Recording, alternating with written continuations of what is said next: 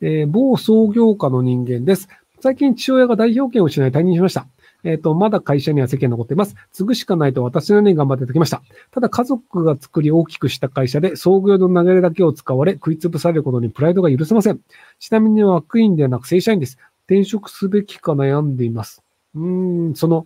潰す、えっ、ー、と、食い物にされていくというのを見続けるのが嫌なのであれば、多分転職しちゃった方がいいんじゃないかなと思うんですよね。例えばその大塚家具という割とその日本中で結構ブランドのある家具屋があったんですけど、あの、一橋大学を出て自分が優秀だと思い込んでるあまり優秀ではない娘さんが引き継いで、えっ、と、5年ぐらいで大赤字を出して、最終的にあの山田電機に買い取られて亡くなったんですよね。なので、あの、だ、ダメな人が引き継ぐと、どんどん潰れていくんですけど、それをあの、内部で見続けると、もっとストレスが溜まると思うんですよ。なので、もうあの、離れた位置から、しょうがないよねっていう風に見てる方が、ストレスは溜まらないんじゃないかなと思います。はい。この話ね、こう、かぐや姫の反乱っていうね。もうね、何回この大塚家具の娘の話。あのね、これ、大塚家具の娘の話が分かりやすい例として出してるんですけど、あのね、日本ね、すごい多いんですよ。これ、あの、僕、大塚家具でアルファベットで「」をつけてるんですけど、あの、ど、どことはまだ明言してないんですよ。例えば、あの、J、J、J、J ニーズ事務所とかも、あの、優秀な創業者と、そこの、あの、経営している二人が亡くなって、あの、娘が引き継いた途端に、あの、タレントがバンバンいなくなって、で、今でもトラブルが全く解決しないみたいなので、やっぱりあの、無能なその後継者が来ると、割と利益を上げていた。確かなんか年間に数百億円とか利益が出たと思うんですよ。J、J なんとかっていう芸能事務所が。でもそこも、あの、多分、あの、今後解散みたいな方向になると思うんですけど、っていうのもやっぱりあの、優秀じゃない人が継ぐと大変なことになるよねっていうので、日本でよくある話なんですよ。なので、まあ、多分分かりやすい例として、じゃあ、あの、アルファベットの O のね、あの、家具屋さんの名前を出したっていうだけで、はい、すいません。えー、社長が普段は大阪にいて東京から指示を仰いでも回答を得られません。この1ヶ月はほぼ無視状態です。上司からこのアプリを使うと自分も確認しやすいからと言われアプリを使用していましたが無視が続いております。上司から指示をもらえないと契約等を取引先に伝えられず謝罪することなどが非常にストレスです。上司からの指示をずっともらえない場合何か他に良い解決方法がありますでしょうか？と、上司の上司に連絡してください。例えば課長が連絡をしてくれないのであれば、部長に連絡をしてください。要は、その、この決済ができないと取引先から怒られます。で、課長に対しては3回こういう連絡を1ヶ月の間に、なんか1週間の間にしました。それでも返答がありません。なので今日これから取引先に謝りに行って多分契約が切られると思います。どうしたらいいですかっていうのを上の上の人に言ってみてください。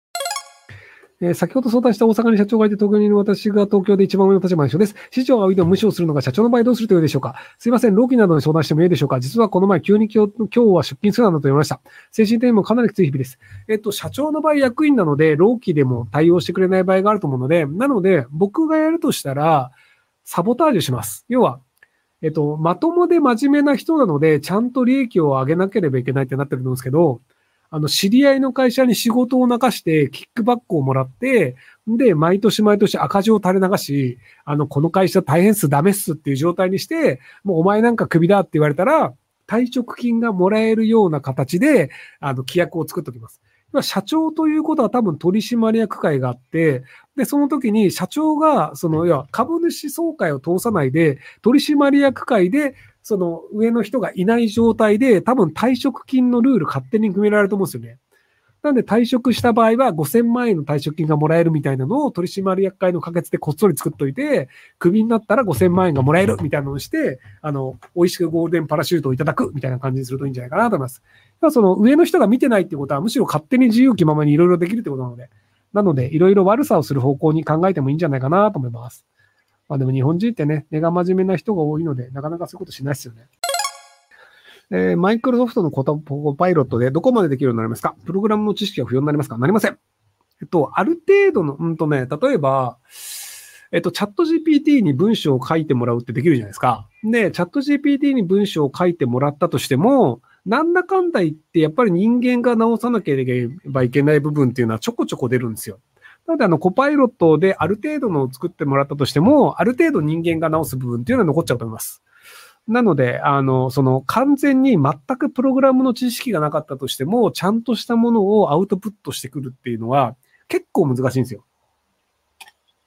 これがなぜ結構難しいと言ってるかっていうと、技術的に難しいという話ではなく、あの、人間が求めてるもののレベルが AI が求めてるものと違うからです。うん、例えば、えっ、ー、と、あの、エクセルでマクロを作ると怒られる会社ってあったりするんですよね。要はその、あの、マクロでこれ組んでやった方が手でやんなくていいから楽じゃねっ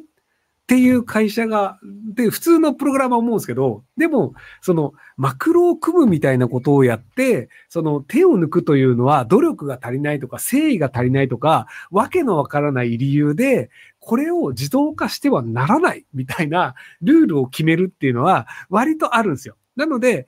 AI のそのコパイロットが、このプログラムだったら、こうやった方が最善ですよっていうところに、人間はそこに人間を挟もうとするんですよ。